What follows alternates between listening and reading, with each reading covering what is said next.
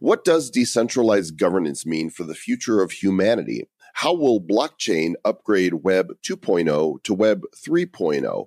And is Coke really better than Pepsi? Today, we welcome Jeremy Musighi of Immutable Capital to the show to discuss two out of three of the questions I just asked. He knows quite a bit about blockchains, but we're not sure if he's a soda expert. As for us, well, we're just two dudes talking crypto, and we're going off the blockchain for episode number 273 of the Bad Crypto Podcast.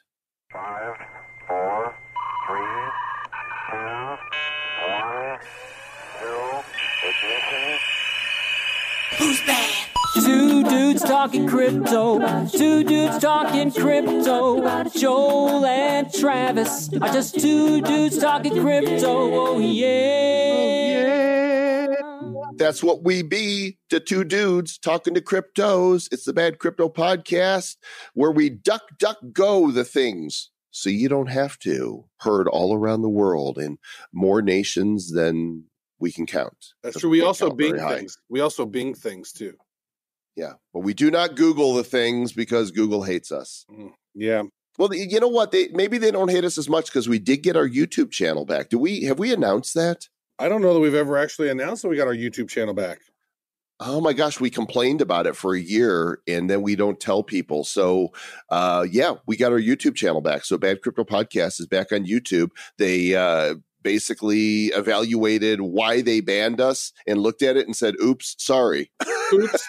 and, and we still, it's like you look at look inside our account. We have no copyright dings, no no dings against us at all. We have a perfectly wonderful account, but for some odd reason, they didn't like two dudes talking crypto back back in the crypto bull run originally. So Yeah. But we're gonna start doing more videos too, which is fun. We're uh, we've been playing around. Joel and I were playing around the other day with uh, OBS and learning how to do more high quality videos. So we will be making more videos in the future as well. So go to badco.in forward slash YouTube or go to youtube.com forward slash bad crypto podcast and uh, subscribe to our channel and comment on our on our stuff. Send us some love. Ugh. And after you're done with that, go to blueshare.io and check them out because they are the show sponsor for this episode. The Blueshare security tokens, known as the BST, provide exposure to a construction business that has 23 years of experience and a pipeline of natural resources in mining and exploration projects. They are the first construction and mining company to offer the shares of their company using Ethereum blockchain smart contracts. They've basically secured mining exploration concessions with a forecasted worth of 4.3 billion US dollars. That's made up of construction aggregates, gold, silver, copper, zinc, and then they're aiming for 27 billion more in possible forthcoming expansion opportunities. So the blue shares are the tokenized underlying equity capital shares of Swiss-based Interprom Mining AG. There's 80 million blue shares available for purchase right now. Uh, these token sales started on May 6th. Continues for 90 days. If you're a qualified investor, you might want to go check them out. Thanks for sponsoring us, BlueShare at blueshare.io. Um, a sponsorship does not mean that we are recommending the token. Well, that's what sponsorship means. They're sponsoring the show. I mean, it, you guys, some of you listen to the end of the show, right? You hear the disclaimer every damn time. It's like we, it's we are. Are we financial ad, uh, advisors? I I am not a financial advisor. Have you taken any classes recently that I am unaware of, Mr. Joel Comm? Are you a financial advisor? I am not certified in advising anybody financially, hardly even myself. I see. But I am a podcast advisor, and I advise that we move on with the show. There are so many buzzwords that are bandied about in the crypto world. And one of those words that we continue to hear about is this notion of decentralization.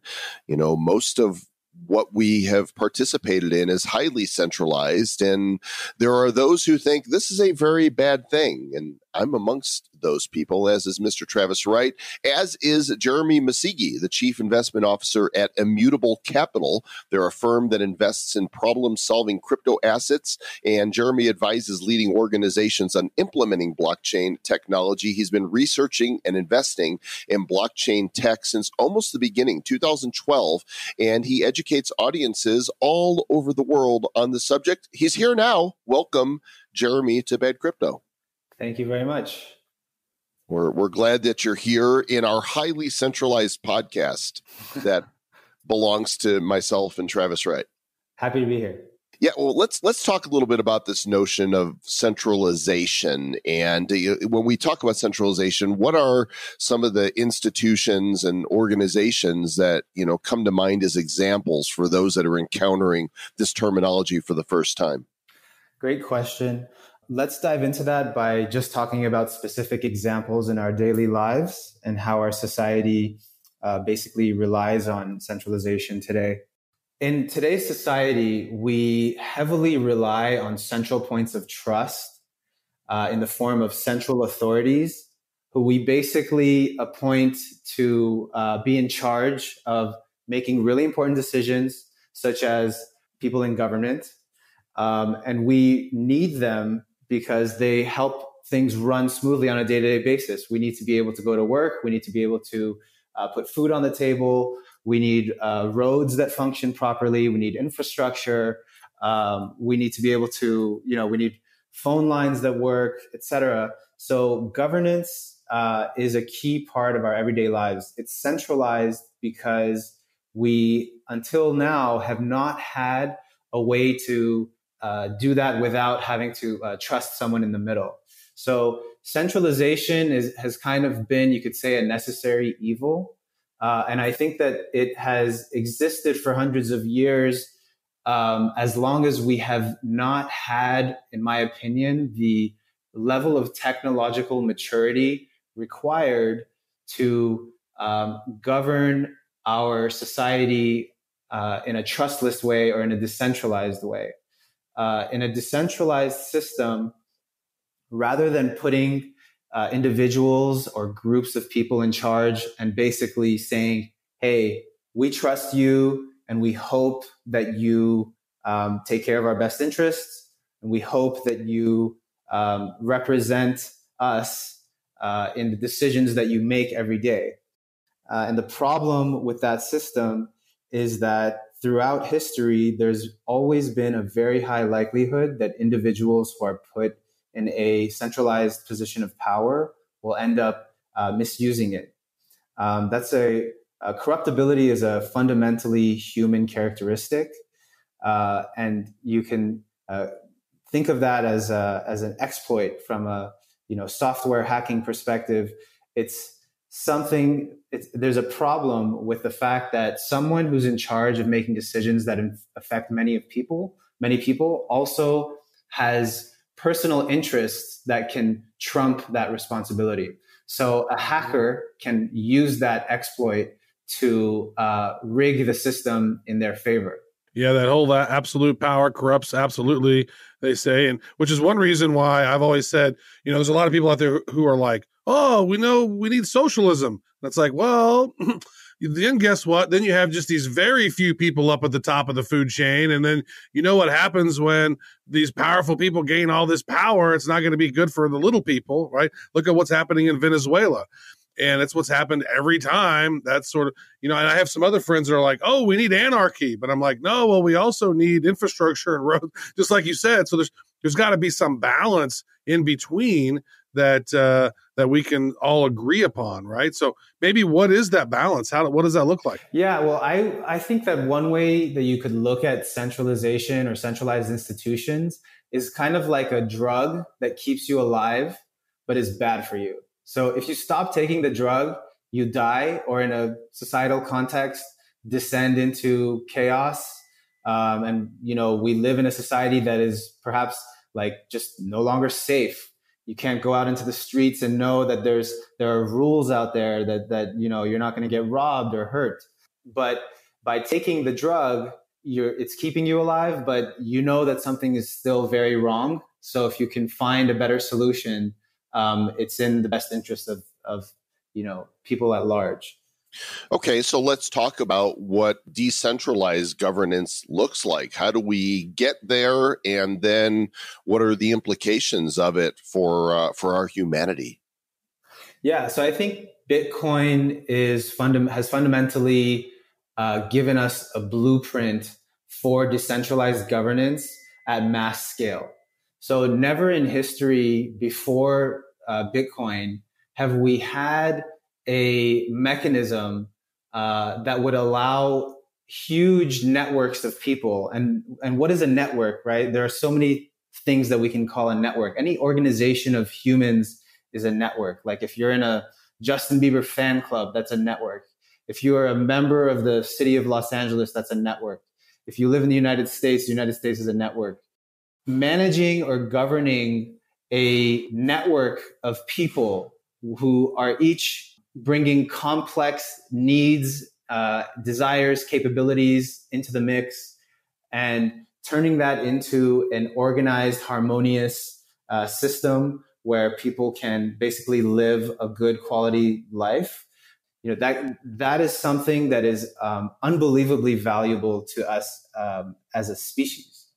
Uh, so, what does that mean? What are the implications of that for the future of humanity? Well, in a decentralized, uh, in a in a system that is governed uh, in a decentralized manner, um, we can wean ourselves off of the uh, centralized reliance on uh, people to make uh, decisions for us uh, in a way that can be abused. Um, we can create a society that is more equitable, more transparent, and more democratic. So it's more representative of the needs of the people inside of that society or that network. and I believe that that uh, leads to a higher quality of life for everyone uh, inside that network. Now, I, I think that sounds great. I think another question would be, you know, how do we get to that point without, you know, mass adoption happening?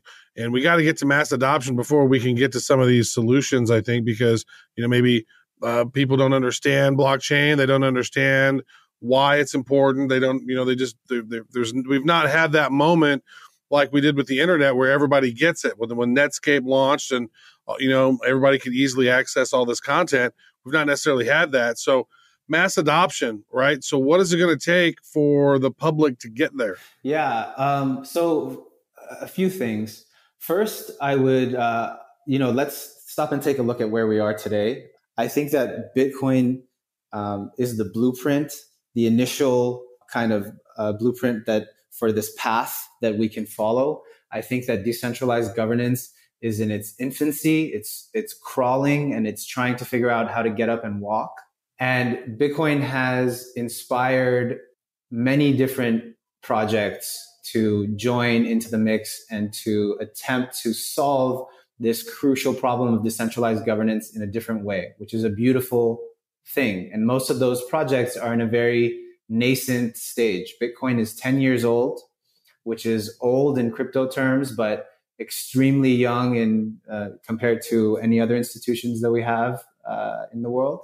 So um, we're totally right now in a stage of trying to figure this out and making amazing progress. And and you know this is a space that moves at such a rapid pace, in large part because of its open, transparent nat- nature everything that's being developed is open source. So every new project is basically taking what others have figured out, using that to continue to build and evolve on top of that.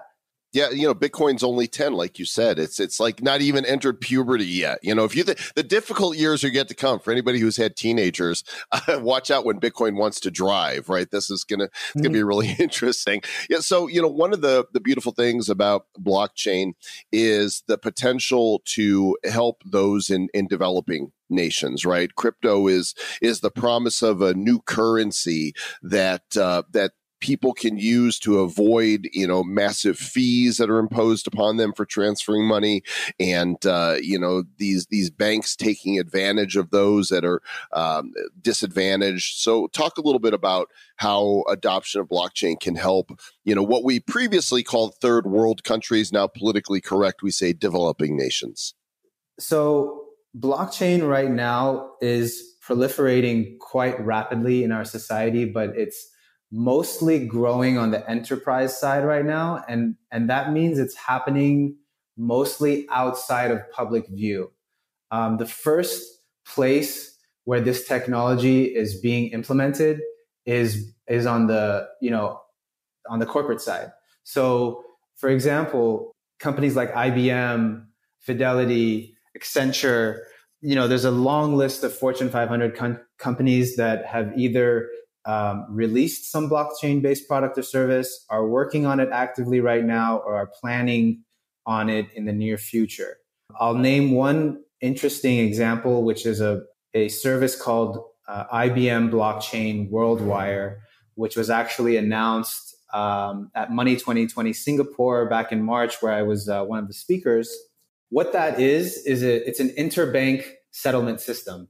It's it provides a crypto based solution for banks in different countries to settle transactions with each other much faster. That is already live, right? So that is going to be changing people's lives like right now. And they're probably going to have no idea that they're using something that has anything to do with blockchain. The banks that have kind of signed up onto that network know, but the individuals who are withdrawing at ATMs or uh, paying each other with checks have no clue. So the point that I'm uh, getting at here is that um, mass adoption is happening without necessarily requiring mass understanding amongst uh, the general population. Um, another point that I would make on that is uh, the vast majority of people don't actually know what's going on behind the scenes when they are uh, streaming videos on YouTube, when they're um, sending emails, when they're using their computer. There's very complex, very interesting, very cool stuff happening on a technical level that's not required for them to know in order to use that technology.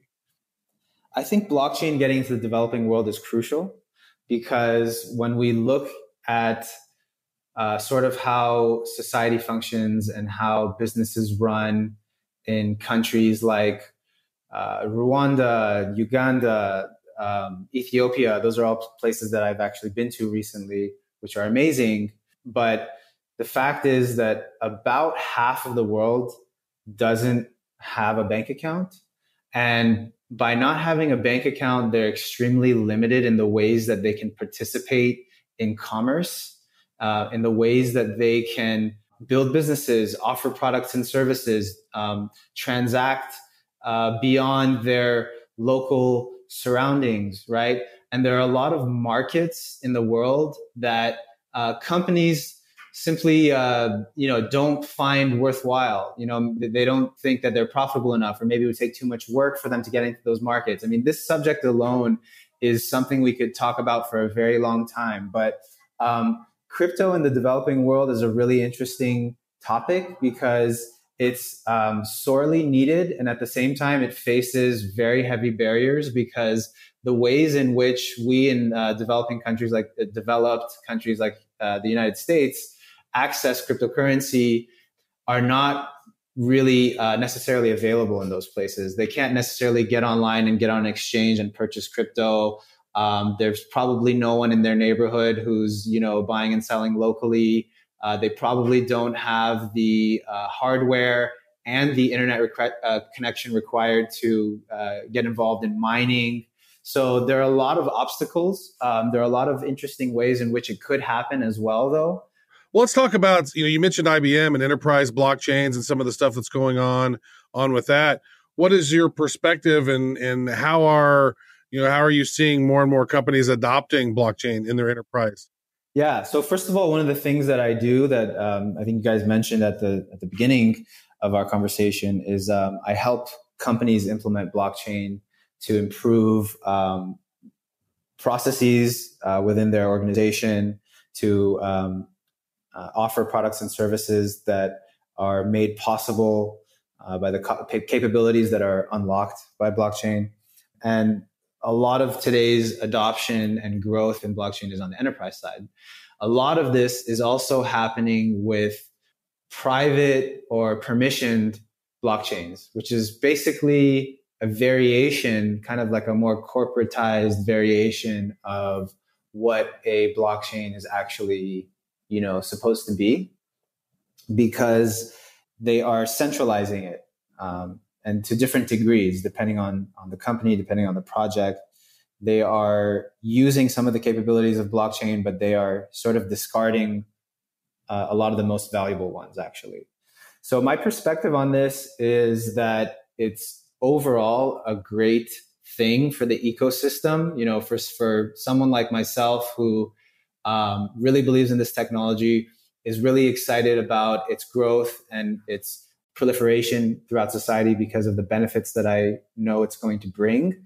Um, any step forward is a good step. I think that uh, enterprise or permissioned blockchains are sort of like a baby step, like a half step into more decentralized ways of uh, of, of doing things, uh, more decentralized ways of uh, commercial um, business, and it's kind of like what intranets were uh, during the early days of the internet. So intranets, which like if anyone is listening and saying like what the hell is that, like that's the point. Like they don't really exist anymore they were a temporary way for companies to network the computers that they had within their organization, which was a big step forward compared to just like computers not being connected to each other at all, just each one living in its own silo.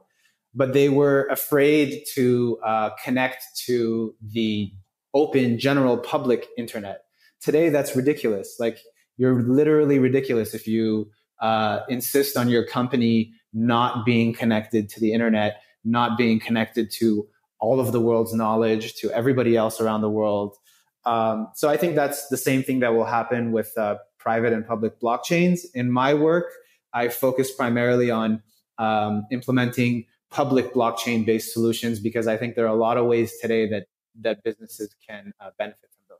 you do not be what was the term you use uh, ri- something ridiculous literally ridiculous do not be literally yeah. ridiculous okay so you know uh, both Travis and I were there in the beginning, you know, during what was called Web 1.0. And that's really where people just went to sites to read stuff. And then Web 2.0 comes along and this turns it into a conversation, right? Where there's user generated content that is taking, you know, a, an equal amount of space along with the content that's being published. And uh, so many say that Web 3.0 is the next move. What does that look like to you, and how do you think blockchain helps move us into that space? Absolutely. I think that you framed that very well. Um, Web, Web 1.0 consisting of mostly like static content, um, Web 2.0 consisting of, um, you know, interactive, rich content, um, interlinking social media. Web 3.0 is the decentralized web, and very importantly, the verifiable web. So, verifiability adds this very valuable uh, layer on top of everything that we do on the internet. I think that something that a lot of people are concerned about, rightfully so today, is, for example, what the hell is going on with my data? Like, how is it being used? Uh, I'm using this internet based service or product and I, I, mean, I'm told that it that it functions a certain way, but I don't really know because it's closed source. Uh, I don't have any transparency into the claims that are being made, and I have no verifiability. I have no way to verify that how I believe this thing works is how it actually works. I mean, this has bitten us uh, in the ass uh, many times, right? Um, not only have we trusted uh, companies that were not following good uh, data security standards and uh, ended up uh, leading to major hacks where um, a huge percentage of the population was affected, including myself, by some of these big time hacks where personal data was stolen, passwords, etc. So the, the Web 3.0, what is it? It's more transparent, it's more safe, and it's more honest. Uh, it is a place where I think competition can happen in a more uh, open way. And uh, all of those things contribute to a better experience for the end user. I would say that decentralized internet is going to, you know, is I think you're spot on with some of that. What do you think about, you know, for example, Facebook and some of these other sites that are out there, Twitter and whatnot, and YouTube that are kind of depersoning people, deplatforming them because they don't like their their opinions, and so you know they just kicking them off of their website. Are those are those websites? Are those you know tech behemoths? Are they going to be relevant in Web 3.0, or are these decentralized platforms going to usurp their power? Well, I think they are uh, mostly like very well aware that if they don't adapt and adopt um, blockchain technology, that they would become irrelevant and go extinct. So much has been um, hyped about Facebook entering the uh, blockchain crypto world. Uh, they announced Global Coin recently. So uh, you know, I know Jack Dorsey, founder of Twitter, is a huge proponent of uh, blockchain and Bitcoin in particular, and has uh, worked on been working on stuff in that realm. So I think that, uh, but they don't have the spirit. They don't have the spirit of blockchain because it's sort of open, and you know, and now they're, they're they're sort of closing it down. And so, like, I know that Dorsey he likes Bitcoin, but he doesn't like free speech. And I know that you know uh, Zuckerberg he likes crypto. He wants to have his own crypto to sort of rule over the Facebook ecosystem, but he doesn't like free speech either. So it's like, you know, I think that one of my thoughts was is that it's potentially that this global coin by Facebook could raise awareness so much about crypto and decentralization that it could become Facebook's demise. It could. You know, we'll see what happens. I think that, um, like I said, every step forward for this ecosystem is a positive thing. So, um, in the end, the most open networks will win. That has proven true throughout history. Um, as as everything that we uh, as a society uh, all the institutions that we've relied on um, have become more and more decentralized. I mean, decentralization did not start with Bitcoin. Bitcoin is just like a major breakthrough, kind of like an accelerator in the process of decentralization that's been happening for a very long time since the printing press was invented. So I think that, yeah, you're right. I think a lot of these companies are uh, trying to adapt, but they're still stuck in the old way of thinking, in sort of the old closed, centralized way of thinking. And and that probably would lead to their demise if they don't um, put themselves in a position to uh, participate in the new open, uh, you know, decentralized uh, way that things will work.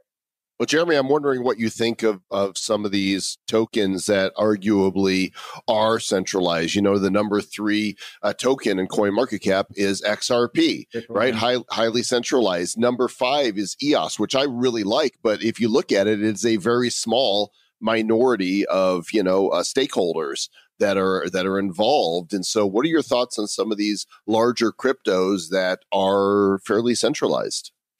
Yeah, I think it's a very similar thing where um, you've got teams who um, are half foot in, half foot out of um, the true uh, meaning of decentralization and blockchain. Um, I think that on EOS, people today recognize that there are performance benefits to a network that is essentially centralized, but in the long term, uh, I don't see that um, really uh, making it very far.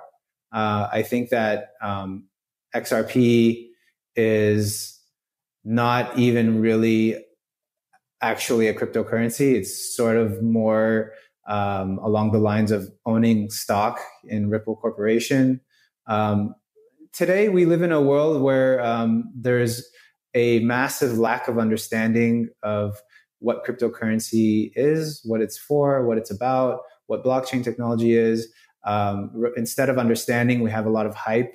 So hype enables um, projects that don't really have a place in the in the long term scheme of things to um, appreciate in the short term and to experience these bubble uh, bubble like growth. Um, but I don't really um, you know see those going very far. All right, let's let's let's get into a fun question here. You know, because everyone likes predictions. Everybody, you know, opinions. You know, as I said, everybody has an opinion about something. So, you know, the the price of of Bitcoin over the next few years. I mean, what do you think? I mean, I mean, some people are talking some of these astronomical numbers, right? What what is your thoughts of maybe what Bitcoin might be at the end of this year, and then what's what, what what's the big number that you think that it's going to get to, and how long is it going to take for us to get there? So I think price prediction is a sucker's game. Uh, I think that trying to predict when certain levels uh, are going to be reached, you know, in my opinion, is is is not really possible. I don't think anyone can really. Yeah, Travis, don't Do be a sucker. But Yeah, yeah. Well, We'll be an old and closed over there, Mr. Joel Comm. Be be open and maybe the real question, you know, is uh, will John McAfee be eating an appendage, right? Because that wouldn't be a prediction question. or maybe, maybe, maybe it would be. Let's let's discuss one more thing here before we uh, we thank you for uh, for your time today, and that is a word that it's a mouthful: interoperability. Right? Yeah. We talk about interoperability. I can't even say it. The inter thing, right? And so, first of all, what are we talking about? And then, when we're looking at blockchains, there are those that are interoperable and those that are not. And how could this play out in the future?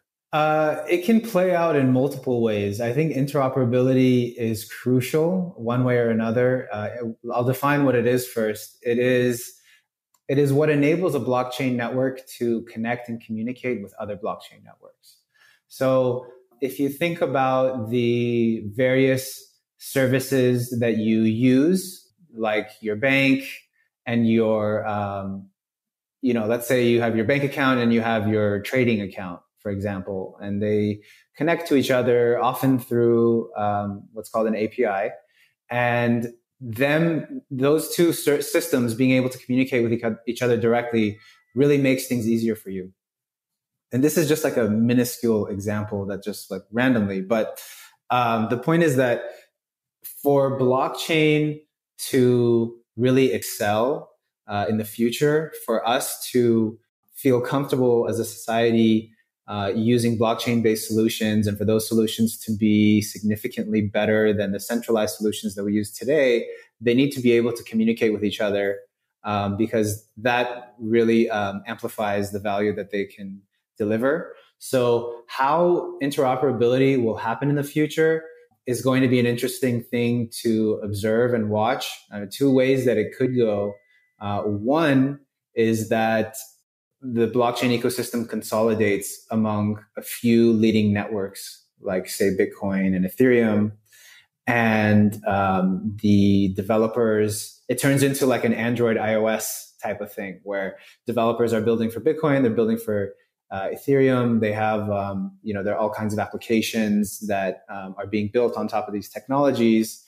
And those tech those applications are inherently interoperable because they speak the same language because they're built on the same layer one protocol technology being uh, bitcoin or ethereum in this example. Another uh, way that this could play out is that uh, and i think it's very likely that we have many different blockchains for many different use cases and those blockchains in order for them to interoperate is way more tricky there might they might have to follow common standards just to make sure that they can you know speak the same language. There are some really cool projects that are attacking that like cosmos and um, polkadot um, providing standards by which uh, blockchain different blockchain projects can be unique and um, optimize differently however uh, maintain some um, uh, common uh, some commonalities that that enable them to interoperate, if that makes sense. fascinating stuff. That's good stuff. Well, Jeremy, we appreciate uh, your time and your perspective. The website immutable.capital, where it says the revolution will not be centralized, and their goal is to accelerate humanity's path to a decentralized future. Der- Jeremy Musighi, thanks so much. Thank you very much, Joel and Travis. It's been fun chatting with you guys. Yes, thank you so much to Jeremy for coming on and chatting about all things blockchain. Very good. And uh, you know what? There's some cool stuff going on with Badcoin, Mr. Joel Comm. Ah, should we do a quick Badcoin update? I think we should. I think it's really cool because uh, we had somebody on Telegram building the bad. Wait, wait. Can I can I Okay. can I play the Badcoin Stinger music? Okay, go ahead. Yeah. Here, here we go. Let's see. I'm going to try this one. That's- It's actually Bad Boys of Tech Stinger music, but that's it. We're going to use it. So, what's the news, Travis? That's good. Yeah, someone on Telegram, uh, his name's The Voice on Telegram, has created the bad tipper bot. So now people can tip in bad coin. Oh, How great is that? That's pretty cool. Is, is that live? Because I know that there was we were talking. He was talking about putting it on very the. close to being live. Very close to being live. I think that's really cool. Uh, people are building stuff for it. You know, I think that's a good sign of a of a healthy ecosystem. And we're having other additional conversations. Hopefully, you know, maybe we'll get on some exchanges. I know that we're working on uh, getting the foundation squared away for Bad Coin and having fun with that. So if you're if you decided to mine or haven't mined yet, go to bad go to badcoin.net and uh, check click on the thing that says how to mine download your wallet and start mining and um, the people who mine sooner are the ones that are getting more of the tokens by the way Yeah, that's true. We've also been reached out to from an organization, a company that wants to help merchants accept bad coin as uh, is crypto payments. And so once we can, we've told them, sure, integrate away. Again, this is open source. We don't own it. And so there are people that are trying to get it listed on exchanges. That's, you know, we're not doing it. Others are doing it. There are people that are developing tools. There are people that are coming to us and saying, hey, we want to do this. And we're like, it's open source. You could do whatever you want to do with it. You could fork it a thousand times over if you want to. We can't control that because it's open source, but we will keep you posted when somebody in the community does develop or integrate in some way. very cool. I'm excited about it. I think it's great seeing all these miners up to 500 concurrent miners mining badcoin and uh, we're having fun with it. They're enjoying it and uh, building stuff to support it. You know we had a we had an auction recently where somebody where somebody you know paid 60,000 bad coin for this little uh this little uh, pickle this little crypto pickle thing uh p- Yeah. pickle what was it a pickle cactus cactus pickle It Yeah. was a it was a cactus toy. It was a toy, and somebody wanted to make proof of bad coin, and so they auctioned off this little toy, and they are now, to my knowledge, the first documented case of somebody making a purchase with bad coin. Pretty cool pretty cool. We're having having a lot of fun with it. And if you know anybody out there or if you are an exchange reach out to us if you think that this is worthy of being on your uh, on your exchange. You have to make the decision if you want us. We're not going to come to you. Yeah, we'll we'll say yes. Go ahead. Mhm. I mean, whatever. Do what you want to do. that's true. Yeah. that is true. Perfect. Love it. Having fun. Staying bad. Just staying bad, or are they supposed to stay bad? ha ha ha ha staying bad